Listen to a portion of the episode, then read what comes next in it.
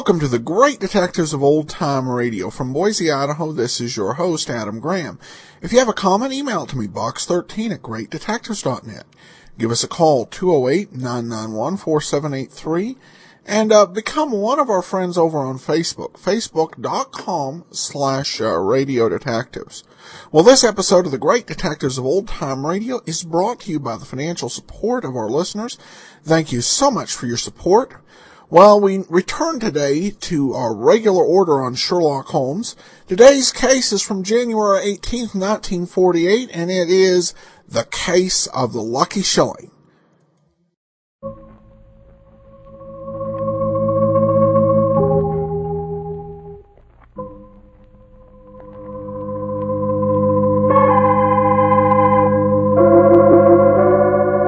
From New York, the makers of Clippercraft clothes for men and 1,036 leading retail stores from coast to coast present the world's most famous detective, Sherlock Holmes.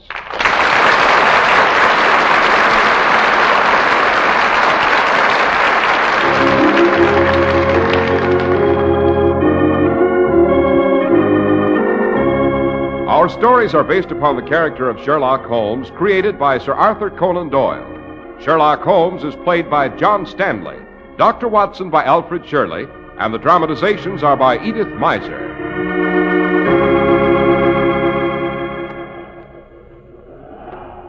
Well, here we are once again, about to lift the knocker of Dr. Watson's familiar front door.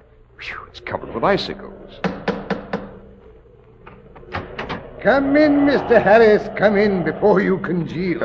Evening, Dr. Watson. What a night, a real January sleet storm. You must be chilled to the bone. On the contrary, in my new Clippercraft overcoat, I'm as snug as a bug in a rug. And as fashionable as Beau Brummel himself. but come along, take it off now. You're as bad as my youngest godchild. Give him a new toy or hat or shoes, and he has to take him to bed with him. you don't sleep in your Clippercrafts, I hope, Mr. Harris. no, as a matter of fact, I don't go quite that far, Doctor. But what Sherlock Holmes coup d'essai are we have tonight? Coup d'essai, dear me, we are elegant tonight, Mr. Harris. As a matter of fact, that is a rather apt description of tonight's adventure. It concerns a, a coup or stroke of chance with a certain lucky shilling. Holmes was not in the ordinary sense of the word a gambling man, although the chances he took were sometimes too long for comfort. Consequently, you can imagine my surprise when he suggested we take on two of the crack whist players of the Bagatelle Club at stakes that were considerably over our heads. Mm, yes, actually, the stakes we were playing for were a young man's honor, possibly his life. But, don't you think uh, this would be a good place to mention a certain investment that is never a gamble. You wouldn't mean the purchase of a clipper Clippercraft suit or overcoat, Dr. Watson? Touche, Mr. Harris. As you would say, touche. Well, despite these unusual times, Clippercraft clothes still sell for prices exceedingly low for such truly fine quality. From their custom like appearance, you never guess just how modestly priced they really are. You're assured of fine materials, exceptional workmanship, and comfortable fit in Clippercraft. Suits are only 40 and forty-five dollars. Top coats and overcoats but forty dollars, and sport jackets but twenty-six fifty. You get these amazing values because of the unique Clippercraft plan that today concentrates the buying power of 1,036 of the nation's finest stores from coast to coast. Year-round economies in manufacturing and distribution result from this great plan, and the savings are all yours. See these sensational Clippercraft values at your own local independent store. Compare them with clothes selling for many dollars more.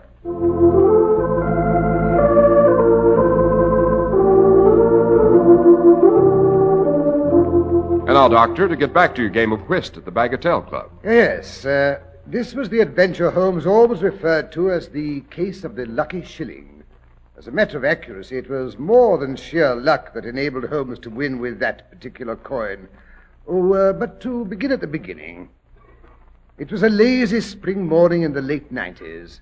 I emerged from my bedroom with a well developed case of spring fever. Which Holmes jolted you out of. he did indeed. Before I had time to down my morning coffee, he bustled me into a hansom cab, my revolver in my pocket, and the scent of adventure in my nostrils.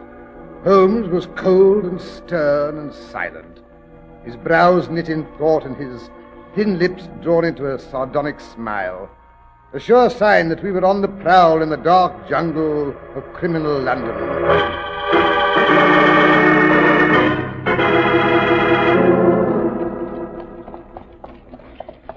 Holmes, do you have to look so sinister? After all, it's a beautiful spring morning. The buds are budding, the birds are singing. And one of our well known young men of our town has unaccountably disappeared with a not inconsiderable sum of money, Watson. His mother sent me a frantic summons early this morning. Turn in here, driver. Park Lane. Number is 427. 427 Park Lane. That, that sounds vaguely familiar, Holmes. Yes, we've been there before. This is the house, driver. Here you are. Keep the change. By Jove, of course. It's the establishment of Lady Maynooth, wife of the Earl of Maynooth. It was through that window up there that her second son, the Honorable Ronald Adair, was shot by Colonel Moran's famous air gun. This time it's her oldest son, Lord Robert, who's missing. Is it any wonder the letter she sent me verges on hysteria?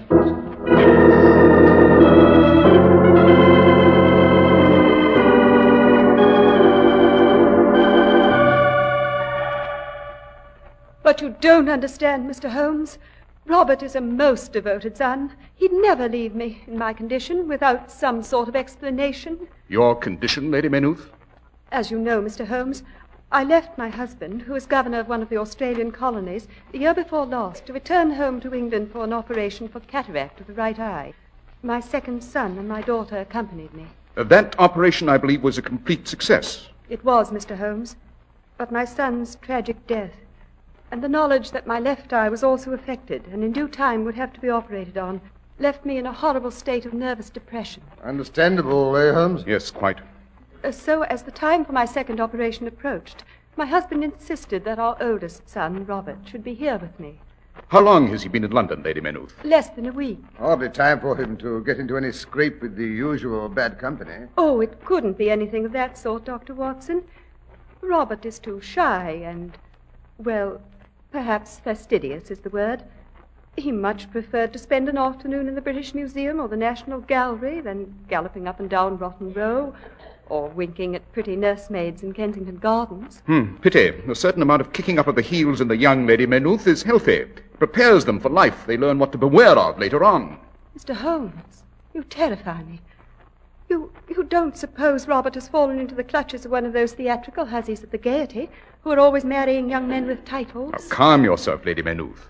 Granted your son will inherit a title, I hardly think enough coin of the realm goes along with it to interest one of the Gaiety girls. Am I right?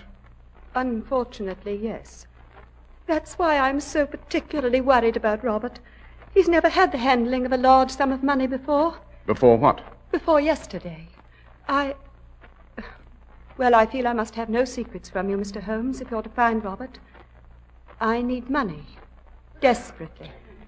My second operation for cataract is to be performed by the famous eye surgeon, Sir Lionel Tupper. Oh, brilliant ophthalmologist. Best in the field. Don't interrupt, Watson. He is brilliant, Dr. Watson, but also frightfully expensive. His fee for my last operation was 500 guineas. Why, it's outrageous. But he's worth it. Every penny. Well, to make a long story short, I had no cash in hand. No possible way of raising any in the immediate future. So I gave Robert my pearls to pawn. It was yesterday afternoon. That was the last any of us saw of him. Hmm. Uh, pardon the question, Lady Maynooth. They were valuable pearls? Oh, yes, Mr. Holmes. They were worth many times the 500 guineas I hoped to raise on them. I see. But, uh, pardon me, I see Parker, the butler, is motioning me from the front hall. I, uh, I think he has something to tell me. Another case of a scion of the upper classes gone wrong, eh, Holmes? Not necessarily, Watson, but quiet, she's coming back. Oh, Mr. Holmes, I'm so relieved. Parker tells me that Robert has just come in the back way and gone up to his room. Oh, I'm so sorry to have brought you out on a wild goose chase, but you can see there's no further need for you. on the contrary, Lady Maynooth, unless I'm very much mistaken, this is the moment when there's the greatest need for me. Which is your son's room? First door left at the top of the stairs. Come along, Watson, up we go. What's wrong, Holmes? What do you think is that? I may be wrong, but. No, the door's locked. You hear that, Holmes? Yes, Watson, it's not the first time we've heard that devil's tattoo. In heaven's name, what is it? The sound of heels beating against a closet door, Lady Maynooth. Your son has hanged himself. Oh, confound the explanations, Holmes. Help me break down the door. There.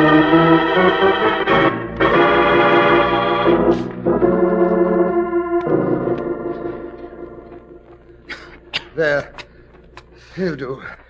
Phew, that was a narrow squeak, old man. Don't do it again. Oh, Robert, Robert, how could you? I'm sorry, Mother. I, I guess I'm just no good. I lost the money, Mother. The money they gave me for pawning your pearls. There's nothing to pay for your operation. What does it matter? Nothing, nothing counts but having you safe and sound again. How did you lose the money? At, at cards, Mr. Holmes. I guess I'm not as good a whist player as I thought I was. You young scoundrel. You mean you took the money for your mother's operation and gambled it away? But I had to believe me, it was the only way. At Sartorius and Fletcher's, the, the, the money lenders where I went to pawn the pearls, I was ushered into the office of Mr. Juan Sartorius himself when they found out it was the Maynooth necklace I had in my pocket. Well, when I entered the door, the old boy was friendliness itself. He, stood back at his desk, bowing and wringing his fat little hands. And when I pulled the pearls out of my pocket, he almost snatched at them. I, his hand fairly shook as he adjusted his jeweler's eyeglass uh, to one shiny black eye.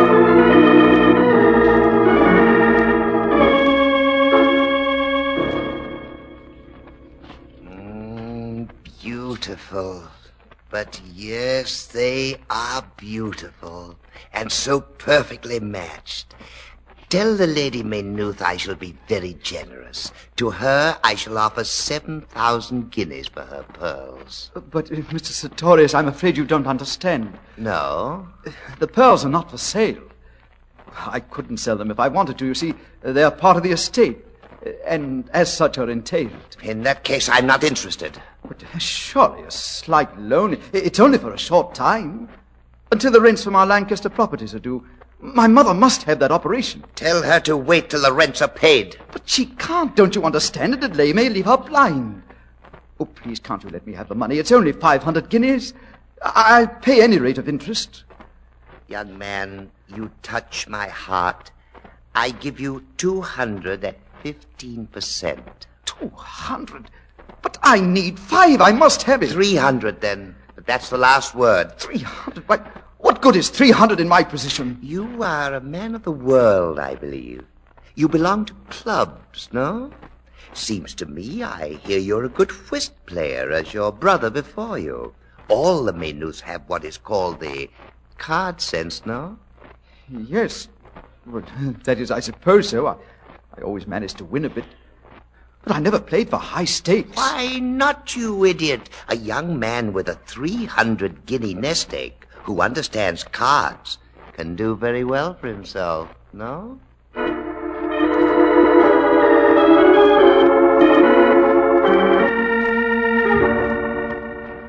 Oh, Robert, you didn't go to one of those whist clubs. Yes, Mother. Uh, I I chose the Bagatelle. The Bagatelle. Merciful heavens! That's where your brother met that dreadful Colonel Moran, who caused his death. But, Mother, that was an unfortunate exception. Why, the Bagatelle is a gentleman's club. They're famous for having the most brilliant, but most honest games in all London. And besides, you know the old saying, lightning never strikes twice in the same place. But in your case, it did, Lord Robert. Well, yes, I, I'm afraid so. You had a particularly bad run of cards? No, I can't even claim that. Then there was no crooked dealing. Oh, good Lord, no. It was just that, well, nothing seemed to work out for me. While your opponent's hands dovetailed perfectly. eh? That's about the size of it, Mr. Holmes. You played a set game, Oh, no, sir. We cut for partners after every rubber. and who was the big winner? Well, it was uh, uh, Mr. Horatio Webster.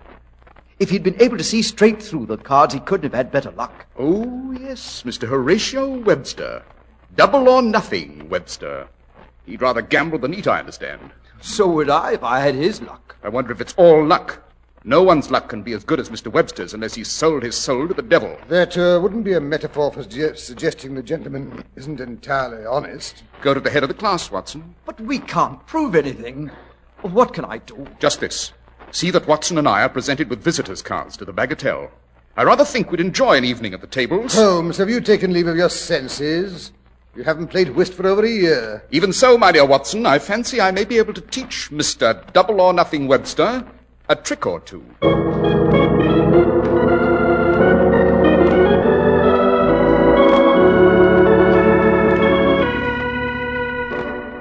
After all, Holmes, why I have to crawl into this into this high collar and a stiff shirt just to spend the evening playing cards is more than I can. stop spluttering, Watson. The Bagatelle is a very elegant establishment. We must live up to the tradition.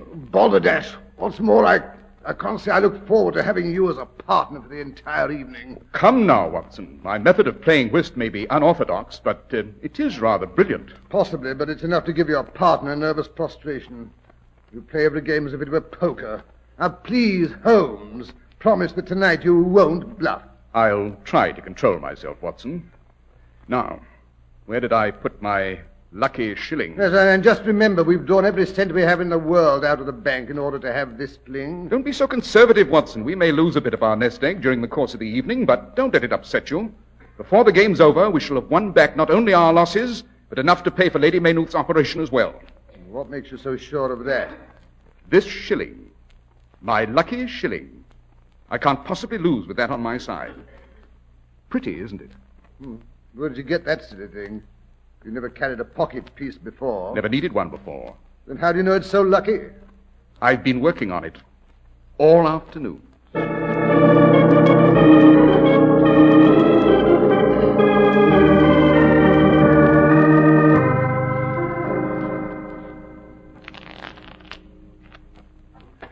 Gin and tonic for Dr. Watson, Pomfret, scotch and soda for Lord Beavers, and another for me, and a brandy for Mr. Holmes. Double brandy, Pomfret.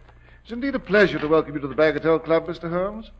I've heard so much about your mental prowess, I admit I'm prepared to spend a very unprofitable evening.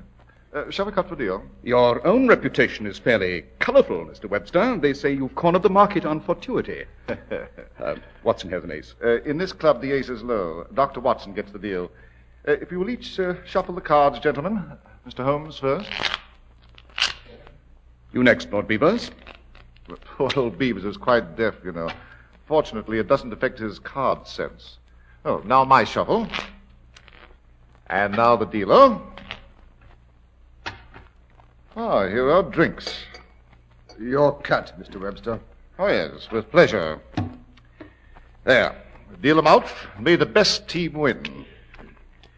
Shall we play a set game, gentlemen, or shall we cut or rotate after every rubber? Oh, by all means, let's stay where we are. I'm not the athletic type myself. I loathe a lot of bobbing about. Too much like playing musical chairs. Ah, spades or trumps. Lead, please.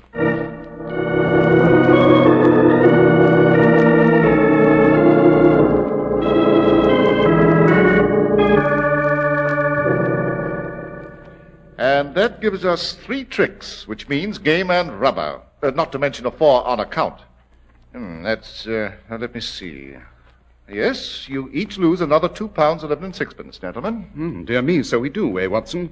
Oh, settle up, old chap. That's a good fellow. What? Afraid all I have in my pocket's my lucky shilling. Doesn't seem to have brought you much luck so far, Holmes. Give it time, Watson. Give it time. Uh, Pomfret, Mr. Holmes's glass is empty. Thank you, Pomfret. Uh, cut, please, Mr. Holmes. Thank you. I hope you don't mind the way old Pomfret hangs around the table. He's been a waiter here for 40 years. The game still fascinates him. Yes, so it seems. Ever try a hand at it himself? Good Lord, no, he doesn't know one card from another. Ah, clubs are trump this time, gentlemen.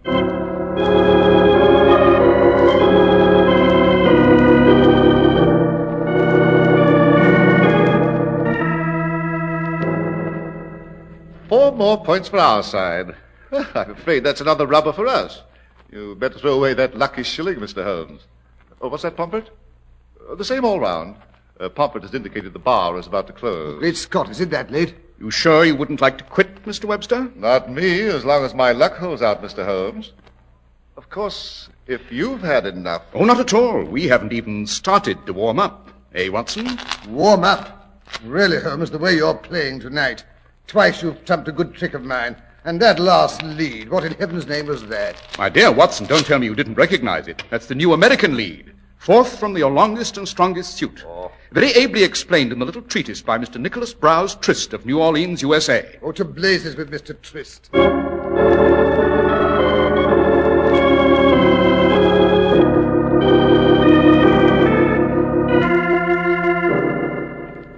That gives us another game in rubber. It's getting to be positively monotonous, eh, Watson? Holmes, have you any idea how much we've lost during the night? Vaguely, Watson. Vaguely. Confound that fly. Go away. Yes, it's getting to be daylight. Even the flies are waking up. Uh, sure you don't want to call it quits? Uh, just one more rubber. One more loss and we'll be cleaned out, Holmes. Oh, very well, Watson. Before that happens, I'll make you a little side bet. Uh, put a shilling on the table in your corner. Now, I'll put my lucky shilling here in mine. I'll bet you a guinea that fly lights on my shilling before he does on yours.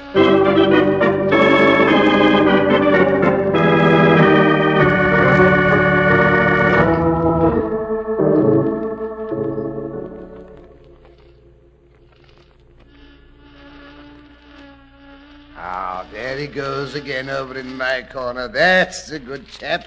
Hmm, that makes ten guineas I owe you, Watson. yes. Hello, here comes another fly to get in the game. Perhaps he'll bring me luck. I doubt it. But let's get on with the rubber. It's my deal, I believe. It's funny how the last rubber is always the longest. I say, Mr. Holmes, I wonder if I could enter a shilling on your sweepstakes. Why, certainly, Mr. Webster. But in that case, I think I'll turn my coin over, just for luck. Your shuffle, I believe, Mr. Webster. Yeah.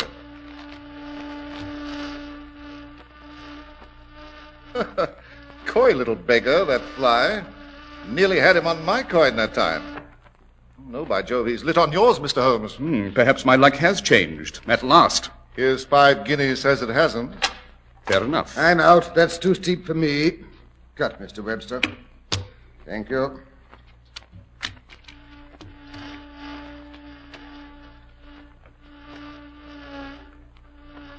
By Jove, look at the silly little buzzer. Oh, you win again, Mr. Holmes. How about another go at it? Same stakes. Delighted, Mr. Webster.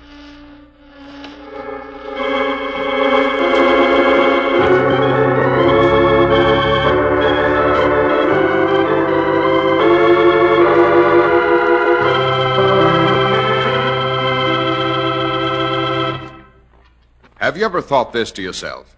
How can I get the advantages of group buying and still trade at the local independent store I trust?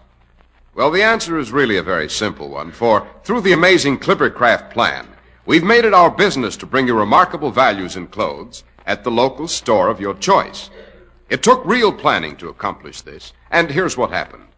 The Clippercraft plan concentrates the buying power of 1,036 stores from coast to coast, bringing you beautifully tailored Clippercraft suits at only 40 and $45, top coats and overcoats at only $40, and sport jackets at only $26.50. Yes, selling expensive clothes at inexpensive low prices at the nation's finest independent stores is the great big idea behind the Clippercraft plan. That's why men who know insist on Clippercraft clothes. So be sure to visit the Clippercraft store in your city. These leading stores in the metropolitan area are proud to add their names to Clippercraft in your suit, top coat, and overcoat.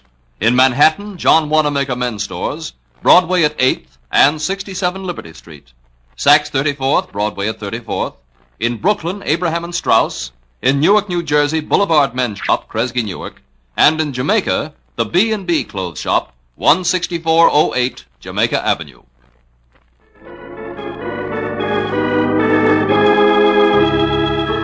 Now let's return to the Bagatelle Club, where Holmes is trying to lure a fly with his lucky shilling.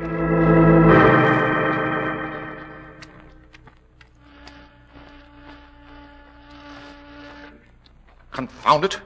You win again, Mr. Holmes. That makes 200 guineas you owe me, Mr. Webster. Shall we say double or nothing? Sold. Oh, gentlemen, let's not forget there's a whist game going on. That's right, you are. Ah, heart's a trump. Your lucky suit, I believe, Watson. By the way, did you know that the original name for trumps is triumphs? Ah, there's the little beast on my coin again. It makes 400 guineas you owe me, Mr. Webster. I'll double the bet, Mr. Holmes. If you like. Holmes, are you out of your mind? You've nearly won back our losses. As I was saying, trumps were once called triumphs. That's what Shakespeare's alluding to in Antony and Cleopatra when he says, She, Eros, has packed cards with Caesar and false played my glory unto an enemy's triumph. Act 4, Scene 12. Confound it, Holmes. The fly has chosen your coin again. That's 800 you owe me. The usual, Mr. Webster? Double or nothing? Holmes, are you out of your senses? Suits me, Mr. Holmes. I figure the law of averages must break in my direction for a change. Nice little fly. Careful now. There's 1,600 guineas riding on you, old chap. Careful, Watson, don't provoke. Oh, confound it, Holmes. How can I keep my mind on the game with a 1,600 guinea bet on the table? Just follow suit, Watson, just follow suit. Oh, confound it. Will that fly never light? Patience, Mr. Webster, patience. The history of the game called whist is rather colorful, you know. The earliest form was called ruff and honors. Holmes, did anyone ever tell you the word whist means hush or shut up? Pray do so. Sorry, Watson. Confound it, Holmes. The fly has chosen your shilling. And I take the final trick, which makes game and rubber. The evening is finished, gentlemen. One moment, Mr. Holmes. Before I settle up, I'd like one look at that shilling of yours. With pleasure, Mr. Webster. Uh, careful of your fingers, though. It's slightly sticky. Sticky, by the Lord Harry. And sweet to the taste. I've been robbed. Holmes, you're a cheat and a thief. I refuse to pay my losses. Better welsh on your debts, eh? I wouldn't advise it, you know. Really, I wouldn't. Or I shall be forced to report to the governors of this club that the Webster luck at cards is largely due to old Pomfret, the waiter. He stands behind your opponent's chair with his silver serving tray, angled in such a way that from where you sit, it mirrors every card in your opponent's hand.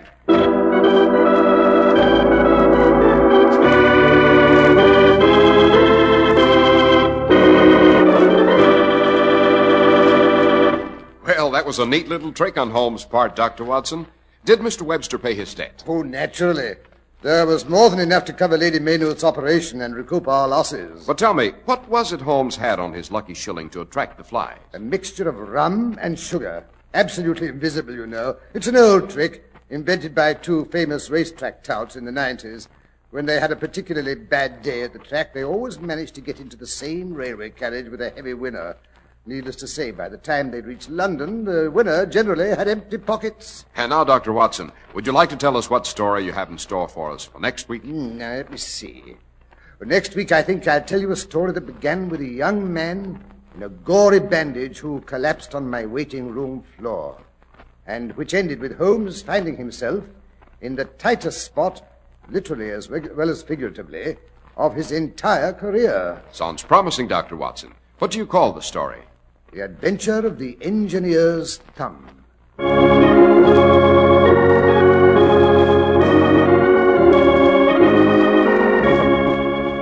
makers of Clippercraft clothes and 1,036 leading stores from coast to coast have brought you another in the new series of broadcasts featuring the world's most famous detective, Sherlock Holmes.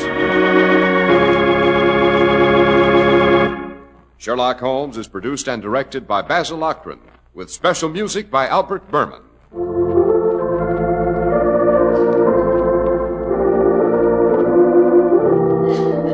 If you don't know your Clippercraft dealer, write Clippercraft, 200 Fifth Avenue, New York City.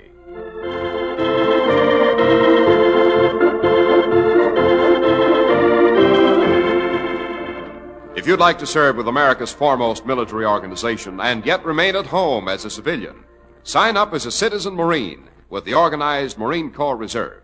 Inquire at your local Marine Corps recruiting office tomorrow.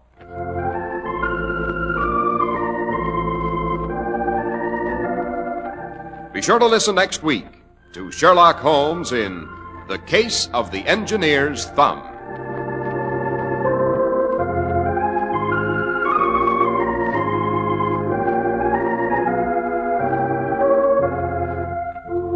If you'd like to attend the Sherlock Holmes broadcasts in New York, see your local Clippercraft dealer, and he'll tell you how to obtain your tickets.